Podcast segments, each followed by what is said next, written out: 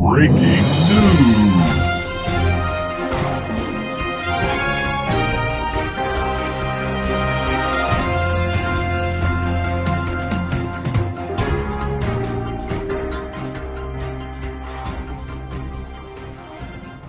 So the delegates have just got done voting in the main session in the Grand Sierra Ballroom, and we are excited to announce there are three new bishops of the Free Methodist Church.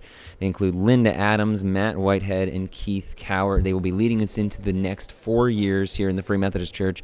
Many excited uh, uh, delegates, many excited members here. Uh, the whole group broke into the doxology right after they were elected. Um, so I just wanted to get that word out to you quickly there on the podcast, and uh, we will be back with some more details later on within the day.